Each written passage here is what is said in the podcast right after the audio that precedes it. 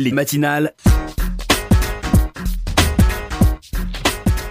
Bonjour, merci de nous rejoindre sur RCJ pour ces matinales spéciales consacrées à Joseph Kessel dont les œuvres viennent d'être publiées dans la collection La Pléiade. J'ai le plaisir d'avoir à mes côtés ce matin Josiane Savigno. Bonjour. Bonjour.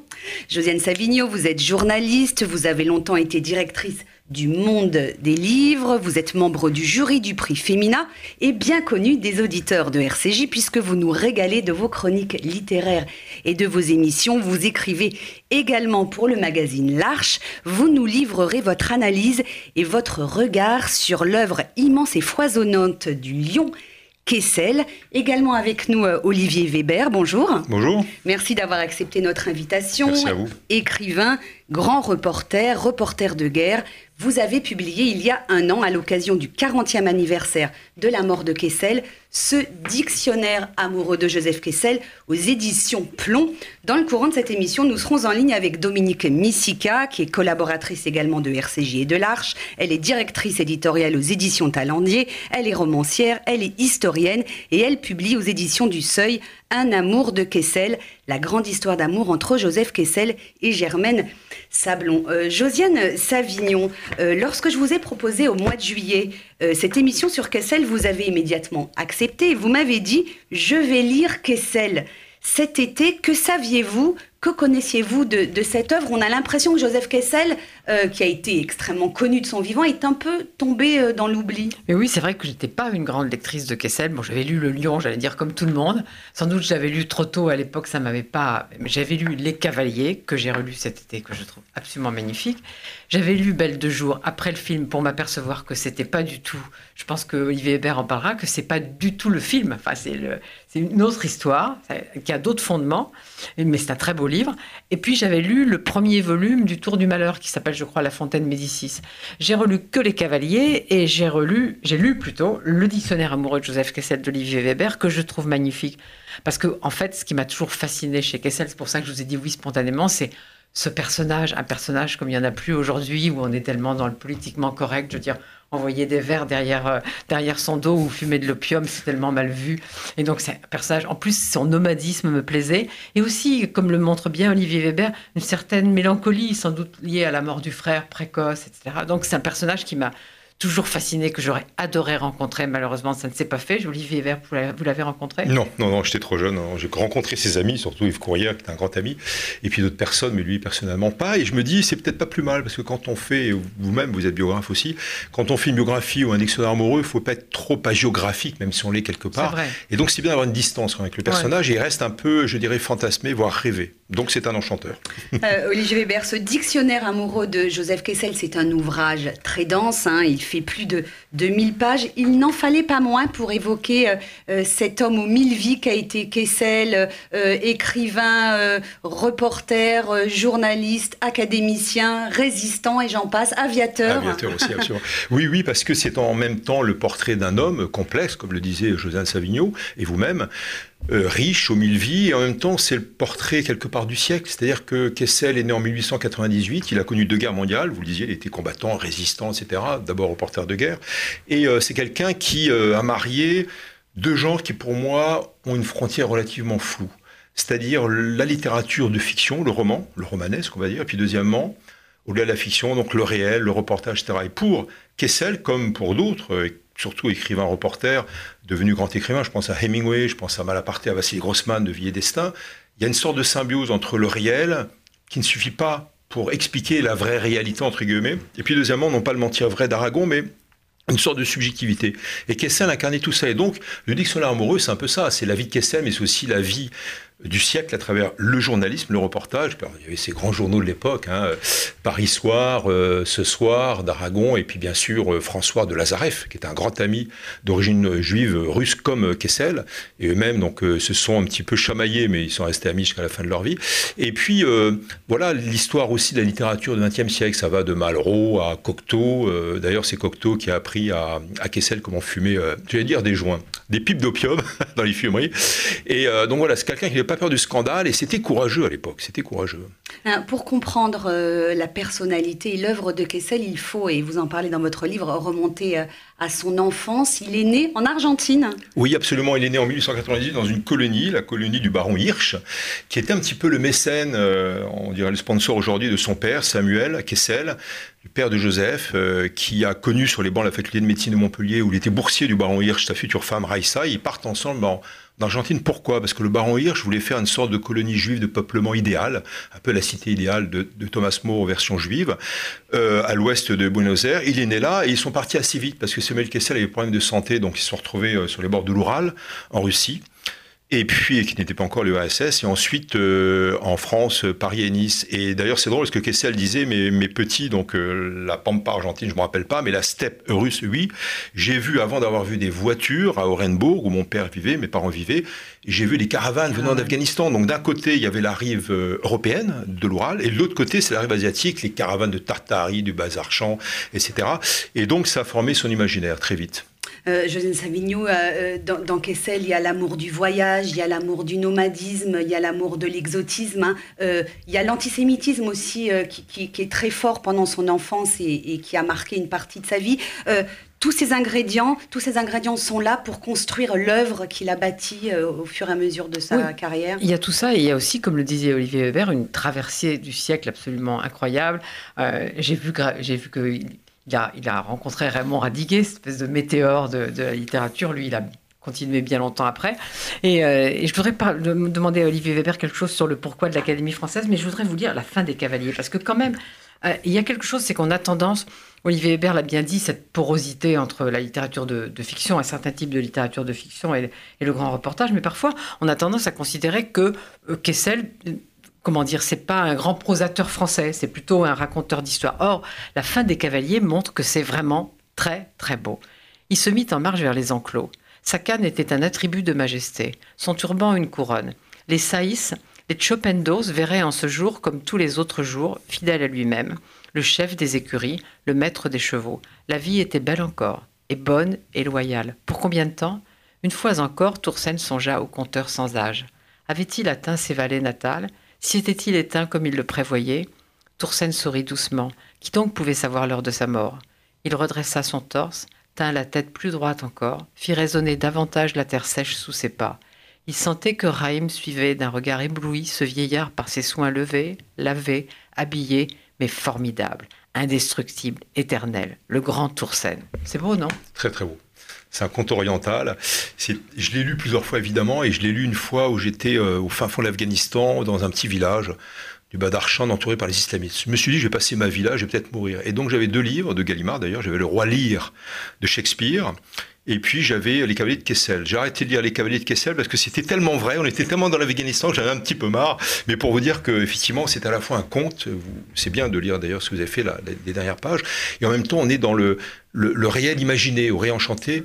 Et, et Kessel aimait l'Afghanistan. Il a découvert l'Afghanistan dans les années 1956 euh, avec un très très bon caméraman qui sera un très très bon euh, cinéaste et que j'ai connu aussi, qui s'appelle Pierre Schendorfer. Ah il était tout jeune à l'époque, Pierre Schendorfer, et il lui a dit, bah, écoutez, euh, j'ai lu en 1942, pendant l'occupation, j'étais tout gamin, Fortune carrée qui se passe au Yémen, j'ai adoré, on part ensemble. Ils sont partis comme ça en Afghanistan, et c'est incroyable parce que Kessel a retrouvé bah, justement cet espace imaginé ou imaginaire de l'Argentine, qu'il n'a pas connu, il était bébé à l'époque en 1898, dans la colline du, la colline du Baron Hirsch, et ensuite euh, les steppes de l'Oural. Et tout d'un coup, c'est son pays, lui, juif, qui va en Afghanistan, qui est reçu d'ailleurs, parce que la petite histoire en 20 secondes, c'est qu'il va parce qu'il a un peu marre du journalisme.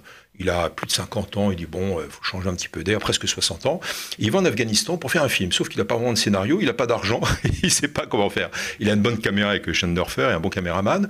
Et tout d'un coup, quelqu'un lui sauve la vie. C'est qui? C'est le roi d'Afghanistan, Zahir Shah, que j'ai pu connaître en exil à Rome, qui m'a raconté l'histoire également. Et Zahir Shah, qui était parfaitement francophone, ancien étudiant ici à Paris, à Janson de Sailly et à Montpellier, lui dit bah, écoutez, qu'est-ce que j'ai lu tous vos livres, allez, venez, tapis rouge. Vous voulez des chevaux pour un film? Combien de chevaux? Bah, Je ne sais pas, une dizaine, 200. Combien de moutons? Bah, Qu'est-ce dit Une trentaine Allez, 2000, etc., etc. il a pu faire son film comme ça, et c'était la magie de Kessel. Certes, sa notoriété, mais aussi sa sympathie et surtout son empathie. Je dirais qu'il y a un mot-clé dans l'œuvre de Kessel, sous tour du monde, finalement, de la condition humaine en 80 volumes, qui représente l'œuvre de Kessel, par les romans, les récits, les nouvelles, c'est l'empathie pour l'homme et la femme, et c'est très beau, je trouve. Très jeune, il connaît le succès. Hein. il est à la fois romancier, il, publie un, premier roman tout de suite après la Première Guerre mondiale, et en même temps, il se lance dans la carrière de journaliste et là c'est le succès. Hein, euh. C'est le succès, oui, absolument. Il veut, il veut. il est insatiable, hein, il, crée des journaux. Euh. C'est un boulimique. Bon, c'est quelqu'un qui avait beaucoup d'énergie physique et, mentale et, je dirais même, euh, enfin, une énergie presque métaphysique dans, ce désir de, créativité, peut-être pour se purger aussi de certaines fautes, etc. Mais quand il connaît ce succès, c'est quoi? C'est les cavaliers, pas les cavaliers, pardon. L'équipage. L'équipage avec les aviateurs. C'est un roman sur l'aviation moderne. On a dit que c'était le premier roman sur l'aviation moderne, mais c'est pas que ça. C'est un roman sur un amour à trois, deux pilotes, donc pendant la guerre 14-18, dont lui était, finalement, il était pilote, il n'était pas un as des as encore, trop jeune, s'engager à, moins de 18 ans, mais en tout cas, il était aviateur. Et puis une femme, et les deux hommes aiment la même femme sans le savoir. Euh, la femme Hélène, donc, est la maîtresse de l'un et l'épouse de l'autre. Évidemment, c'est le récit un peu d'une trahison, d'une désillusion et de l'amitié, euh, voilà, j'allais dire presque trahi. Et c'est quoi? C'est sa vie. Parce que lui, il est parti à la guerre en disant à son petit frère Lazare, Lola, qui était un pensionnaire à la société française, donc euh, comédien. Écoute, je pars à la guerre, je te confie euh, ma fiancée qui s'appelle Vera. Et le petit frère s'est tellement bien occupé de la fiancée euh, qu'il a fini par devenir son amant. Et donc il s'est senti un peu trahi, etc. Et bon, il le raconte indirectement dans, dans ce roman, comme il le fait dans tous ses romans, c'est lui qui se livre. Mais Kessel et les femmes, c'est toute une histoire, non C'est une histoire. Une histoire. le parcours de sa vie en parallèle de, de, de, sa vie d'écrivain et de, reporter. Il y a sa vie amoureuse sentimentale extrêmement riche. Hein. Tout à fait. Alors c'est pas séducteur en même temps, ce qu'on a dit. Dans il est amoureux à chaque fois. Il est amoureux à chaque fois. On a dit que c'était un, homme à femme. C'est vrai et c'est faux parce que c'est quelqu'un qui respectait les femmes, même s'il était très euh, viril un petit peu dans sa relation. Il était séduisant, moi je Il était séduisant, absolument. Et voilà, hein. Josiane a, dit le vrai mot, il, était séduisant. Et lui, il voulait davantage une séduction intellectuelle que, hum. sexuelle, que physique. Même avec ses amis hommes, il fallait les séduire, raconter des histoires, les écouter aussi. Et je crois qu'il y avait ce, besoin de, se réassurer en quelque sorte, un besoin de confiance chez l'autre. Et l'académie, c'était ça? C'était un besoin de se réassurer, l'académie oui. oui, absolument. Alors c'est drôle parce que... comme écrivain? Parce que, oui. Tout à l'heure, j'étais contente de lire ça parce que on a toujours tendance à parler autour, il faut faire entendre la voix des écrivains, et c'est une voix magnifique. Bien sûr, absolument. Et alors, c'est drôle parce que son éditeur, Gaston Gallimard, le grand Gaston, n'en voulait pas. Il dit, mais moi, j'ai créé la revue NRF contre l'académie, tu vois. Vous n'allez pas partir là-bas, chez des classiques, etc. Et Kessel dit, ben si, quand même. Il avait besoin de reconnaissance. Il est donc élu en 62 et reçu en 1964 pour son discours de réception. Et pour la petite histoire, à qui a-t-il demandé, entre guillemets, l'adoubement ou la permission? À la mafia, à la pègre de Montmartre, qu'il connaissait bien grâce à l'avocat euh, Torres, qui était son grand ami. Et les bandits, euh, les mafieux, évidemment, vas-y, présente-toi, quel honneur pour toi et accessoirement pour nous. Et donc, euh, c'est assez drôle parce que, voilà, il avait besoin non pas des lambris, des honneurs. Je vois cet après-midi d'ailleurs un ami académicien et demain un autre à Nancy pour débattre. Mais voilà, il y a des gens simples à l'académie. Et je crois que Kessel avait besoin de retrouver une sorte de fraternité, dont la première était laquelle Vous l'avez mentionné, l'aviation. Comme Romain Gary, les seules vraies fraternités que Romain Gary et son grand frère, qui a beaucoup inspiré Joseph Kessel, deux juifs russes niçois d'adoption, c'était l'aviation. Et donc il voulait retrouver quelque part cette euh, camaraderie élitiste, certes, mais quand même camaraderie, c'est important. Hein. C'était un amoureux de la vie, mais il avait l'âme slave, hein. c'est-à-dire qu'il avait parfois le, vin... Euh, un peu triste. Il buvait beaucoup de vodka, il fumait de l'opium, hein, vous l'avez rappelé, euh, euh, Josiane. Il aimait beaucoup euh, les cabarets russes pendant l'entre-deux-guerres, c'était très à la mode. Il buvait de la vodka, il vous racontait dans votre livre, il jetait, alors ça c'est typiquement russe, son verre par-dessus son épaule et il mâchait il mâchait quelquefois les bouts de verre, absolument. absolument. ça fait partie de la légende que c'est. Il en a rajouté un peu, mais, mais ça a été vrai plusieurs fois. Et les médecins lui ont dit écoutez, euh, si vous voulez vivre longtemps, arrêtez de mâcher des, des, verres à votre cas, c'est pas très bon. Mais il déclenchait quelquefois des bagarres en balançant des verres derrière lui. Bah, écoutez, euh, on ne sait pas quels sont les convives, les voisins, etc. Et il s'en moquait, il se battait. C'était quelqu'un qui avait une violence euh, en lui, mais une violence qui était une violence de culpabilité, un petit peu comme Hemingway. Mais je pense que le personnage est beaucoup plus riche et intéressant qu'Hemingway, peut-être moins manichéen peut-être moins boxeur oh, aussi au sens. Ah, vous aimez bien aussi, d'accord. C'est un grand talent, reporter de guerre lui aussi. Et euh, voilà. Et, c'est vrai que Kessel était euh, juif, mais je dirais juif russe, et peut-être même russe d'abord. Il le disait lui-même, parce qu'il vient d'une famille euh, qui est... Euh, le père a échappé, entre guillemets, à la yeshiva, c'est le fils qui disait ça.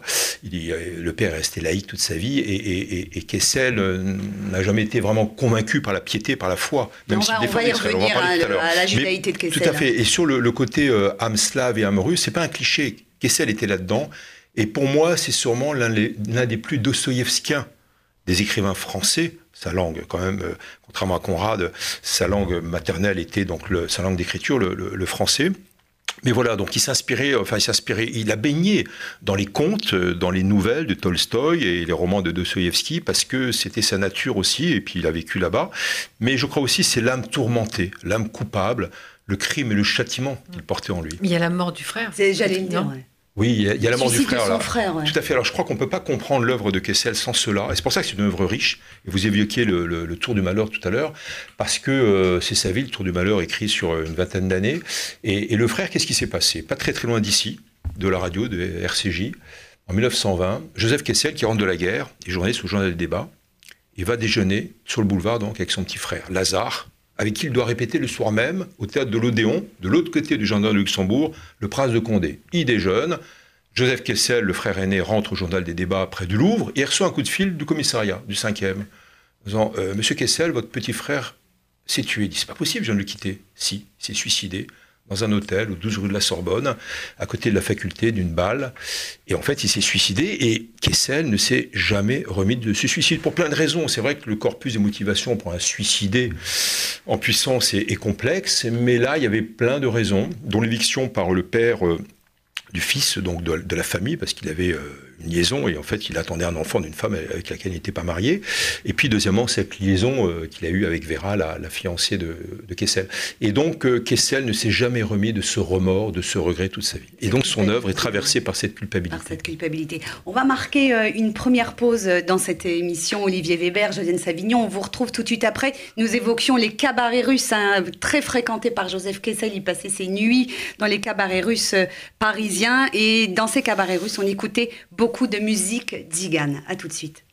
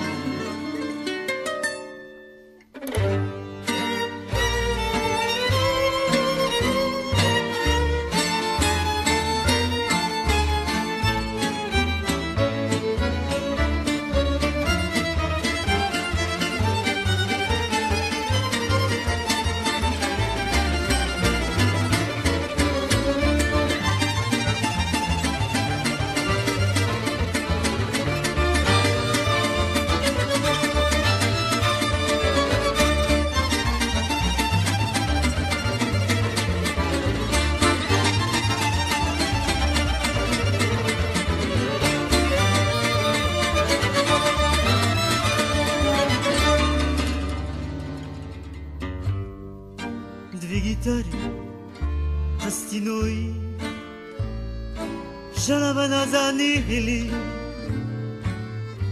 diecowa pamiętni напев Мили, это ты или Эх, раз, да еще раз. Еще много-много раз. Эх, раз, да еще раз. Еще много-много раз поговоришь ты со мной. mi struneja Vsia duša polna тобой A noć такая лунная Эх, раз, да еще раз Еще много-много раз Эх, раз, Retour dans ces matinales consacrées ce matin à Joseph Kessel en compagnie de Josiane Savigno et d'Olivier Weber. Et nous sommes en ligne à présent avec Dominique Missika. Bonjour Dominique. Euh, bonjour à tous et à toutes. Merci d'être en ligne avec nous. Je le disais euh, au début de cette émission, vous publiez aux éditions du Seuil Un amour de Kessel le récit à la fois émouvant et palpitant de la grande histoire d'amour entre Joseph Kessel et Germaine Sablon. Euh, Dominique Messica, euh, Kessel a un véritable coup de foudre hein, pour euh, Germaine Sablon. On est à Paris en 1935. Qui est Germaine Sablon à l'époque? Alors c'est vrai qu'il est difficile de lui résister parce que quand on est une vedette de la chanson, du musical et du cinéma et qu'on est cette belle femme pulpeuse à la voix de velours et aux yeux bleu pervenche, je vois pas comment euh, Kessel n'aurait pu ne pas céder à la tentation quand il la voit sur la scène d'un cabaret de Pigalle qu'il aime tant fréquenter. Euh, voilà, donc c'est une vraie love story, il faut le dire. Ouais, C'est un coup de foudre hein, euh, entre, entre ces deux personnages. Euh, Lui, euh, Kessel, à cette époque, juste avant la Seconde Guerre mondiale, euh, il est très connu, il, il fréquente euh, le tout Paris, il est, il est ami avec les plus grands auteurs, écrivains de, de son temps. Est-ce qu'il est ce qu'on appelle un mondain? Mondain, non, un- mais c'est un homme qui aime la nuit et qui rencontre une femme de la nuit aussi. C'est, euh, euh, il est à la fois évidemment auréolé d'un immense prestige, euh, c'est un écrivain et un grand reporter euh, célébré par tous. Et au fond, euh, ce qu'il aime, c'est faire la fête, un euh, avec sa bande de copains. Et rien de tel que de rencontrer euh, une femme qui partage euh, cet amour euh, de la musique, de la chanson, de la fête et des nuits sans fin. Je, crois que c'est de ce point de vue-là deux êtres qui étaient faits pour se, se rencontrer et, et s'aimer fortement. Euh, C'est Germaine Sablon, euh, Dominique Messica, qui va entraîner Kessel dans la résistance euh, après euh, la défaite de, juin 40. C'est une femme qui a une conscience politique. C'est une patriote. Je, je crois qu'elle aime la France, elle veut défendre son pays, elle n'est pas engagée politiquement, on lui connaît guère euh, d'opinion politique véritablement déclarée, mais c'est une patriote et c'est, elle veut lutter contre l'occupation de, de son de son, de son pays. Et donc, quand elle rencontre André Girard, euh, qui était un de ses amis, qui était un affichiste, un publicitaire extrêmement connu du Paris de, de, de l'entre-deux-guerres, qui d'ailleurs a dessiné plusieurs des affiches de ses spectacles, et qui lui propose d'entrer dans la résistance, elle accepte euh, tout de suite, sans le dire à son amant, qu'elle soupçonne d'être incapable de garder un, un secret. D- D'ailleurs, il, va rentrer euh, avec elle dans ce réseau carte, hein, dans, dans la zone sud. Oui, Et en effet, euh, parfois, il a un peu de mal à, à- à- à garder le secret sur son implication dans la résistance. Vous le racontez dans votre livre. oui, c'est une, c'est, c'est, c'est typi- c'est typique de, de incontrôlable, et de ce point de vue-là, elle n'a pas complètement. En même temps, il est extrêmement courageux, il va faire preuve d'une bravoure euh, vraiment sans faille pour aider à l'embarquement des agents à destination de Londres. Euh, il faut savoir que, il faut le préciser, c'est que Germaine Sablon euh, possède une propriété euh, à côté de Saint-Raphaël, à Aguet, qui évidemment a un accès à la mer et qui permet aux agents envoyés de Londres ou qui veulent repartir à Londres d'embarquer dans des euh, petites euh, embarcations à destination de Gibraltar et de Londres. Donc euh, Kessel euh, va euh, de ce point de vue-là l'aider euh, et, et et je crois que c'est fort, enfin c'est- pour lui c'est absolument évident. La seule chose c'est que donc à son habitude il aime bien faire la fête et un soir à Cannes il se tambourine à la porte d'un de ses copains, il fait du vacarme, les gendarmes arrivent et, et au lieu d'obtempérer, oui, Germaine Sablon, elle va venir me chercher, mais elle, elle, accueille des Anglais chez elle, etc. Donc les gendarmes, heureusement, sont bons enfants et font comme s'ils n'avaient pas entendu. Mais c'est vrai qu'il est un, un peu une, un danger ambulant. Il n'empêche qu'il va jouer son rôle pleinement euh, à tel point que la Gestapo et Vichy vont les surveiller de très très près et les obliger à quitter la France euh, en décembre 1942. Euh, Dominique Missika, dans, cet amour de Kessel, c'est la petite histoire d'amour, j'ai envie de dire, entre Kessel et Germaine Sablon dans la grande histoire, cette aventure de, la Seconde Guerre mondiale. Donc, on, vous nous racontez l'épopée de leur départ de la France via le Portugal et l'Espagne pour arriver à Londres. Il arrive à Londres, Joseph Kessel, il rencontre le général de Gaulle, il veut s'engager pour combattre et le général de Gaulle lui dit non. Euh, il lui demande à la place d'écrire un roman sur la résistance. Ce sera euh, L'armée euh, des ombres. Un véritable, un véritable chef-d'œuvre qu'il va écrire à la fois comme un journaliste, puisqu'il va tous les chefs de la résistance qui sont à Londres, dont aussi le colonel Rémy, pour pouvoir nourrir son roman, y compris évidemment de sa propre expérience, mais c'est aussi absolument extraordinaire à quel point il est cet, écrivain qui euh, s'inspire de sa vie, de ce qu'il vit, de ce qu'il ressent, et il va écrire ce chef-d'œuvre, L'Armée des Ombres, qui n'a pas pris absolument une ride, comme le film d'ailleurs de, Melville, qui, je crois, chaque fois qu'on le revoit, donne froid dans le dos. Et puis, autre grand moment de, la vie de Kessel avec Germaine Sablon pendant la guerre, c'est euh, l'hymne de la résistance, le fameux chant des, des, partisans pardon, qu'ils écrivent ensemble dans une petite auberge hein, près de Londres, un dimanche après-midi. Absolument, c'est euh, euh, Germaine Sablon euh, presse depuis un certain temps Kessel et, son neveu Maurice Druon, avec qui ils ont traversé, comme vous l'avez raconté, l'Espagne et le Portugal pour arriver à Londres, de lui écrire des paroles de chansons. Mais Kessel dit qu'il n'a pas l'oreille musicale, qu'il ne reconnaît que la Marseillaise parce que tout le monde se lève, mais un soir, il entend Anna Marley chanter sa complainte des partisans. L'air lui plaît puisque c'est au fond une mélodie russe. Et euh, il est pressé aussi par son ami Emmanuel Dacier de la Vigerie qui lui dit euh, mais la France libre ne peut pas se suffire d'avoir euh, la Madelon qui est quand même une chanson un peu pas stupide mais un peu niaise. Il lui faut un hymne et pressé donc par à la fois Emmanuel Lassier de la Vigerie et euh, par Germaine Sablon, un dimanche après-midi, alors qu'il se repose dans une, auberge au sud de, Londres, euh, Kessel et Druon vont écrire euh, ce fameux chant des partisans que Germaine Sablon enregistrera dès le lendemain pour un film qui s'appelle Pourquoi nous combattons, qui est un film de propagande destiné à faire connaître la résistance en Angleterre et euh, aux Anglais et aux Américains. Et elle est la première, elle est la créatrice du chant des partisans.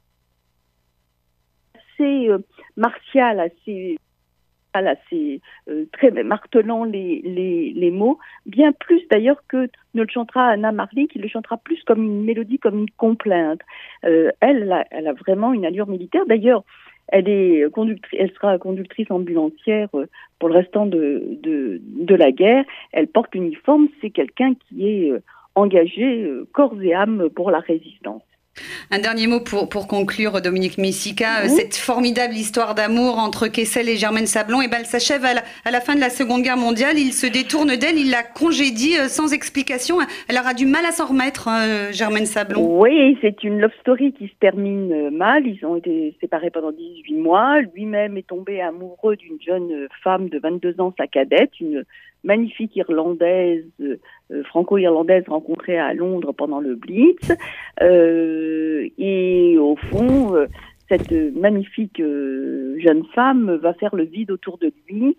Et voilà, la, love story se termine assez brutalement. Elle sera en effet extrêmement marquée euh, parce que d'abord la guerre l'a profondément, les combats, la mort des, soldats euh, euh, avec lesquels elle était l'a profondément marquée. Elle est un peu passée de, de, mode et elle va se retirer à Saint-Raphaël et partager la vie d'un homme jusqu'à la fin de sa vie, Georges Reynal.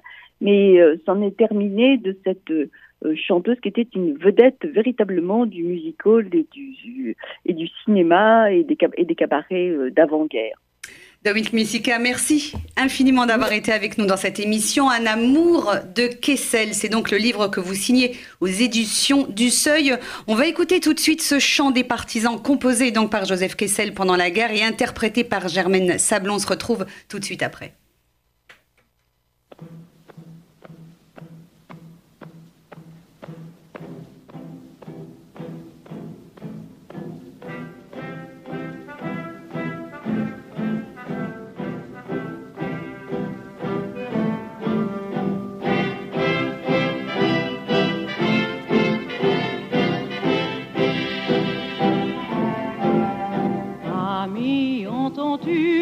Noir des corbeaux sur nos plaines. Amis, entends-tu le chant lourd du pays qu'on enchaîne? Oh, et partisans, ouvriers des paysans, à vos armes. Ce soir, l'ennemi connaîtra le prix du sang et des larmes. La mine, descendez des collines, camarades. Sortez de la paille, les fusils, la mitraille, les grenades. Oh, et les tueurs à la balle ou au couteau, tuez vite. Oh, et saboteur, attention à ton fardeau, dynamite. C'est nous qui brisons les barreaux des prisons pour nos frères la haine à nos trousses et la faim qui nous pousse la misère. Il y a des pays où les gens creux du lit font des rêves. Ici, nous vois-tu, nous on marche et nous on tue, nous on crève. Sait ce qu'il veut, ce qu'il fait quand il passe. Ami, si tu tombes, un ami sort de l'ombre à ta place. Demain, du sang noir séchera au grand soleil sur les routes. Les compagnons, dans la nuit, la liberté vous écoute.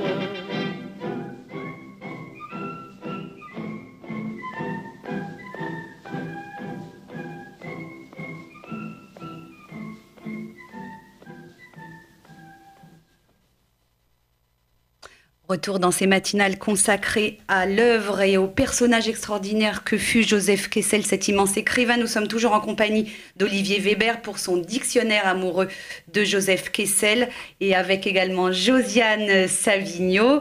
Euh, Dominique Weber, euh, nous en parlions brièvement avant la pause. La judéité de Kessel, vous l'abordez hein, à plusieurs reprises dans ce dictionnaire amoureux. Que peut-on en dire? Il n'était pas croyant, mais il avait néanmoins une relation très forte avec le peuple juif Non, il n'était pas croyant. Donc son père euh, était un laïc, Samuel Kessel, médecin en France et en Russie.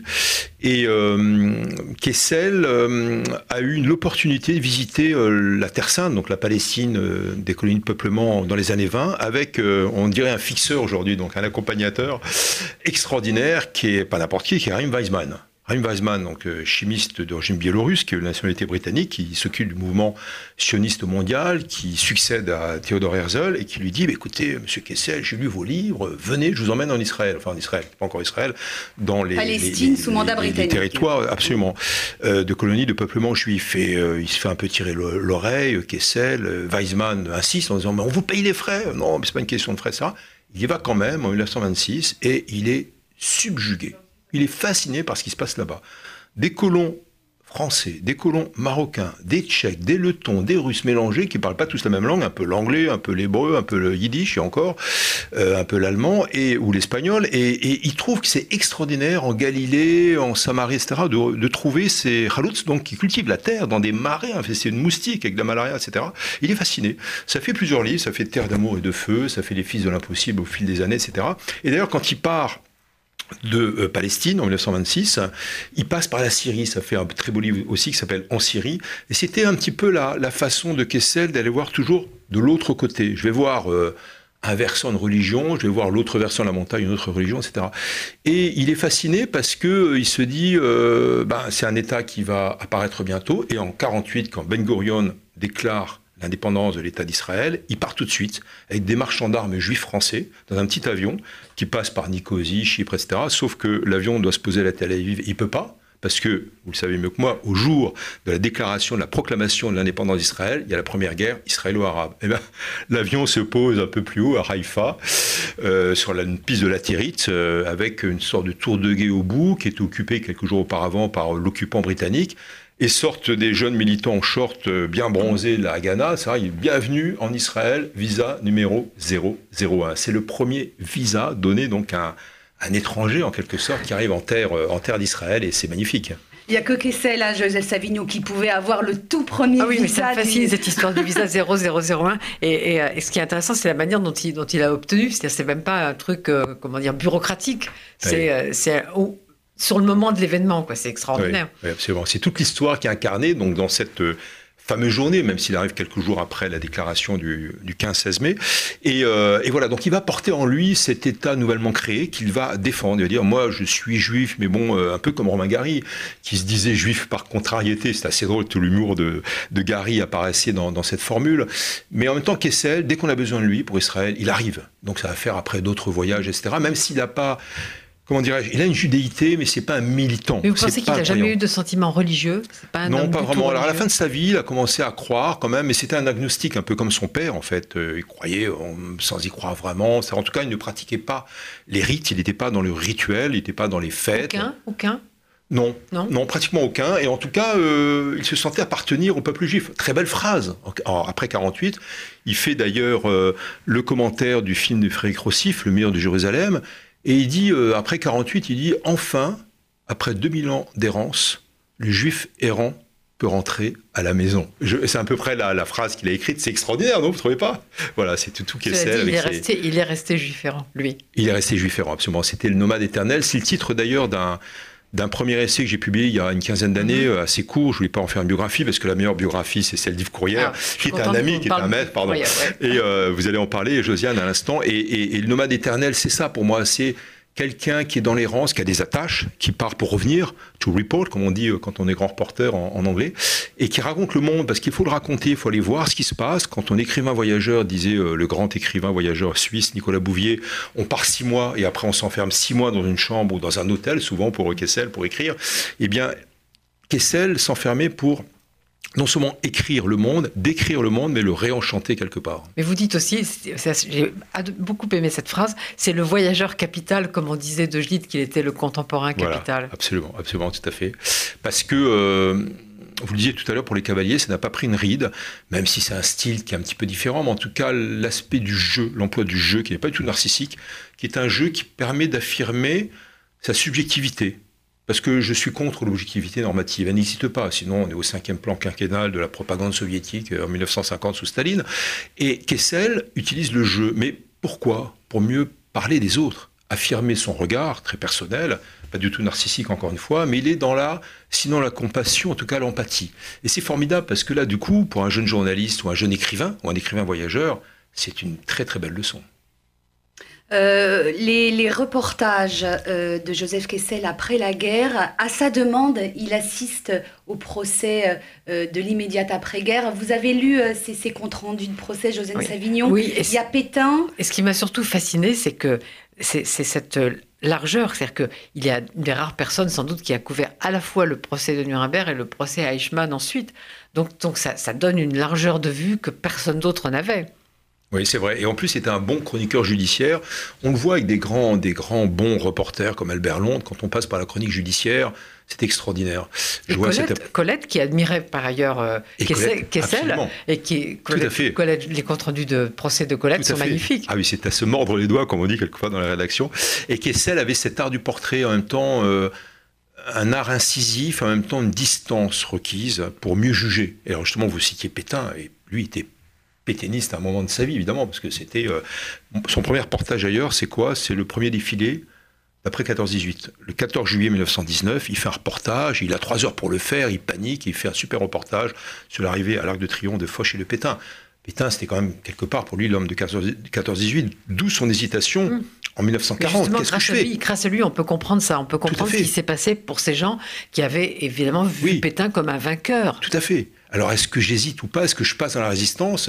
Il est passé quand même en 1942. Et d'ailleurs, De Gaulle lui dit écoutez, allez pas vous battre. Nous sommes à Londres, j'ai besoin de vous. Et c'est là où il lui demande d'écrire l'armée des ombres. Alors, pour la petite histoire aussi, c'est que Romain Gary, qui est beaucoup plus jeune, qui est en 1914, arrive aussi à, Londres. Lui est aviateur de carrière, si je puis dire. Il a fait l'école de l'air de Salon-de-Provence. Et euh, De Gaulle lui dit ben non, n'allez pas vous battre, j'ai besoin de vous aussi. Et puis Gary insiste et De Gaulle lui dit bon ben allez-y mais n'oubliez pas de, vous, de mourir. C'était assez drôle et toute sa vie Romain Gary avait gardé une amertume pour De Gaulle et Kessel euh, pas du tout. Il était un peu dans le respect euh, du général. Gary aussi mais c'était différent. Et bref pour, pour revenir à- au portrait de, de- de Pétain dans, dans- dans ses chroniques judiciaires. C'est d'une violence quelque part parce qu'il il l'assassine, Kessel. Il dit ben voilà, tu nous as trahi, toi le général, tu as trahi ton peuple, tu as trahi la France, tu as trahi ceux qui se sont battus pour toi en 14-18. Et c'est fort parce qu'à travers une chronique judiciaire, quelquefois de 3-4 pages pour François, eh bien c'est toute l'âme d'un peuple qui s'exprime. Euh, lors du procès d'Adol- d'Adolf Eichmann euh, à Jérusalem en 1962, vous, vous le racontez dans, dans votre livre, Kessel est assis à côté de Hannah Arendt, hein, la grande philosophe juive américaine euh, qui, qui- qui est au procès, et elle décrit, elle, ce qu'on a appelé la banalité du mal. Oui. Or, vous nous expliquez dans votre livre que Kessel a une approche un peu différente Tout sur ce sujet. Expliquez-nous. Tout à fait. Alors, La banalité du mal, c'est un livre extraordinaire où elle prend un peu le contre-pied. Parce que qu'est-ce qu'il dit donc, Adolf Eichmann? J'étais un bon soldat. Moi, j'ai vu ça aussi dans ma vie de reporter, de reporter de guerre, avec des massacreurs dans différents pays, une vingtaine de pays, dont les Khmers rouges au Cambodge. Ce sont des gens qui ont fait les mêmes études que nous, et ce sont des grands massacreurs. Et il n'y a plus aucune rationalité, plus aucune logique. Mais ils disent en même temps dans les procès, ben, j'ai respecté les ordres, les hiérarchies. Eichmann dit pareil. Et Kessel euh, va d'abord faire un portrait extraordinaire euh, dans ses chroniques pour François, mais aussi dans ses livres, y compris cette compilation. Je trouve que le, le titre de la compilation extraordinaire, c'est six volumes, témoins parmi les hommes. C'est tout Kessel qui est résumé. Je suis un témoin parmi les hommes. Et Eichmann, comment il l'appelle? Il l'appelle l'araignée. Ouais, une vieille araignée Oui, qui ne regrette araignée. rien. Mais il Ouais. dit, voilà, à travers lui, et il est très sensible aussi au, au- au travail du procureur qui parle allemand, procureur israélien, et qui entend tout ce que dit Eichmann. Et, euh, et, et- et Kessel dit, euh, c'est le mal incarné quelque part. Donc il ne relativise pas, contrairement à Hannah Arendt, dont je respecte le propos, parce que c'est après ces 300 pages de livre de Arendt, qui m'a inspiré aussi pour un autre livre qui s'appelle Les Impunis Parce que je suis pas sûre qu'elle relativise aussi. Par- Oui, qu'il y a voilà. ce livre que vous avez sans doute lu vous aussi de Christopher Browning, Des hommes ordinaires, Hmm. qui dit un peu quelque chose que très. C'est ça qui est terrible d'ailleurs à admettre. Très peu de gens se révoltent contre des ordres infâmes. Tout à fait, tout à fait. Et c'est là justement où peut-être l'esprit de Kessel est très fort, à la, fois, dans ses chroniques sur Eichmann, mais dans toute son œuvre, c'est qu'il faut se révolter. Je me rappelle d'un d'un propos qu'il a tenu pour un documentaire qui est en noir et blanc, qui est un documentaire en 79, c'était à la fin de sa vie, euh, un petit peu avant, pardon, 78, et Kessel, avec sa longue chevelure, de, sa longue crinière de lion, attablé à un bar de Montparnasse, disait ce que je n'aime pas, et paf, il y a un blanc dans une radio, c'est terrible, 10 secondes, avec son fume-cigarette. J'ai regardé il n'y a pas longtemps un documentaire, c'est peut-être celui-là qui il est dit- extraordinaire. Vous l'avez vu, c'est extraordinaire. Oui. Il dit ce que je n'aime pas, c'est l'injustice. L'injustice. Et voilà, on se dit, mais chouette, c'est un, non seulement un nomade éternel, mais c'est un révolté permanent. Il y a le goût de l'injustice, donc révoltez-vous, en 42, révoltez-vous, ou voire en 1940. Et, et- et c'est ce qu'il dit aussi au peuple allemand, dans ses chroniques de Eichmann, dont vous parliez, Josiane, tout à l'heure. Vous auriez dû vous révolter. Vous aviez été soumis, non seulement à Hitler, mais à l'Allemagne de Goethe qui a été récupérée, l'Allemagne de Wagner qui a été récupérée, l'Allemagne de Nietzsche qui a été récupérée, etc. Et donc c'est fort parce que là, on a en même temps une œuvre quasiment philosophique de la part de Kessel. En 1962, il a 64 ans, Joseph Kessel, il entre à l'Académie française. Euh, c'est une consécration il la vit comme ça, euh, lui, euh, le juif errant.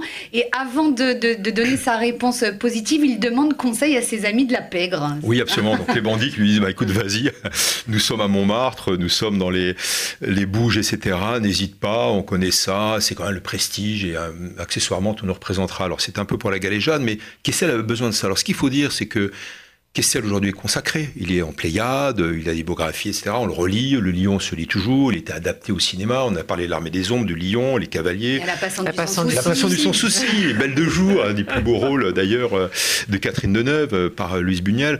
Et en même temps, à l'époque, dans les années 60, il était un petit peu tombé en désuétude. Les critiques étaient un peu sévères, mais c'est pas un écrivain, c'est un journaliste. Et d'ailleurs, certains ennemis, certains opposants à l'Académie qui ne voulaient pas qu'il rentre, et disaient mais On fait rentrer le loup dans la Parce bergerie. que c'est le premier journaliste. Entre à journaliste, absolument. C'est un ivrogne en plus, c'est un cavaleur, même si c'était évidemment caricaturé. c'est quoi, c'est quoi, à votre avis, cet amour des, des bandits, entre guillemets, des gens en marge, de, de la pègre, comme on dit? Ben, je crois que ça revient à ce côté insoumission, ce côté euh, révolté permanent. Et puis deuxièmement, c'est une source d'information. Moi-même, je l'ai fait dans énormément de pays. Je vais voir euh, les bandits, la pègre, les trafiquants d'opium, etc., ou de, de drogue. Évidemment, on prend ses distances, euh, tout autant qu'avec les massacreurs, mais Kessel en avait besoin. Je vous dis, je donne un seul exemple. On a parlé de la passion du sans-souci. La passion du sans-souci, c'est à ma connaissance le premier roman, le premier livre qui dénonce l'existence de camps de concentration, bien avant 1939. On est en 36. Kessel a été en, en, Allemagne, il a vu Hitler de loin, il l'a croisé, il a regretté de ne pas avoir vu de revolver. Il y a quelqu'un d'autre qui m'a dit ça, c'est Philippe Soupeau. J'étais tout jeune, j'ai vu le poète Philippe Soupeau, j'étais tremblant, c'est mon idole. Il m'a dit pareil, j'étais reporter à l'époque dans les années 30, j'ai croisé Kessel, dans un- euh, Hitler dans un ascenseur, j'ai regretté de ne pas avoir eu un revolver. Kessel fait des papiers dans la presse parisienne, personne ne les lit aussi peu, et il sait qu'il y a déjà des camps de concentration dès 1933 près de Munich, à Dachau en l'occurrence. On enferme les intellectuels, les communistes, les homosexuels, les ziganes, etc. Et il fait donc un roman pour dénoncer ça. Donc il y a un côté visionnaire de la part de Kessel. Le journalisme, qui est un métier formidable, hein, vous ne direz pas le contraire, Josiane, c'est extraordinaire. Il disait que c'était l'un des plus beaux ou le plus beau métier du monde, mais ça ne suffisait pas parce qu'il voulait réinventer justement la réalité, la réinterpréter. Donc il fait des romans pour ça. Et oui, finalement, ça revient à quelqu'un qui a euh, ce côté euh, révolté permanent. Son épée d'académicien, euh, Olivier Weber. Alors l'épée, oui, extraordinaire parce qu'il est élu donc en 62, intronisé, enfin reçu à l'Académie, comme je disais tout à l'heure, deux ans plus tard au près, 64. Il attend de faire graver l'épée et trois symboles. La croix de Lorraine pour l'engagement pendant la résistance et pendant la deuxième guerre mondiale. La Croix du Sud pour l'aventure, le Barou, l'aéropostale, Saint-Exupéry, Mermoz, puisqu'il était aviateur lui aussi. Et puis troisièmement, l'étoile de David. Et euh, cette épée est magnifique parce qu'il y a ces trois symboles gravés, donc l'attachement à Israël, sinon à la judéité, avec cette ambiguïté dont on parlait tout à l'heure. Et puis l'épée se perd. Quand il meurt, il dit euh, bah, finalement cette épée doit arriver à l'université hébraïque de Jérusalem et puis on l'a perdue. Alors la petite histoire, on l'a retrouvée, Ah, c'est qu'en fait c'était un, un, conseiller de l'ambassade, qui a été journaliste d'ailleurs, qui l'avait euh, convoyé. Et puis un jour, on l'appelle bien longtemps après en disant Écoutez, on a retrouvé euh, une espèce d'objet dans un four dans les sous-sols de l'université à Jérusalem, il y a votre nom, etc. Et Qu'est-ce que c'est? Il me dit Mais c'est l'épée de Kessel, il faut la remonter tout de suite. Et donc, on peut voir effectivement l'épée de Kessel. Il y a eu toute une cérémonie, de, Jérusalem. euh, Oui. un colloque en marge, etc. Tout J'ai à vu fait, tout ça. tout à fait. Et Jean d'Ormesson s'était occupé après là, de, oui. de cette, de cette épée. Et hein. puis juste, euh, je, je cite, euh, puisque vous le faites dans votre dictionnaire amoureux, euh, la, une des phrases de son discours d'intronisation à, à l'Académie française. Qui avez-vous choisi? Un russe de naissance et juif de surcroît, un juif d'Europe orientale. Euh, c'est quoi? C'est une affirmation de son identité, une Oui. provocation face à ceux qui ne voulaient pas qu'il entre à l'Académie française? Absolument, c'est une réponse à ses détracteurs d'une part, puis deuxièmement, c'est un retour, encore une fois, sinon à la judéité, en tout cas à l'appartenance au peuple juif, à l'appartenance euh, à ce peuple dont il fait partie, qu'il aime, etc., qu'il défend et, et dont il défend la patrie Israël. Donc c'était euh, une provocation, en même temps un profond attachement à, à ces valeurs-là.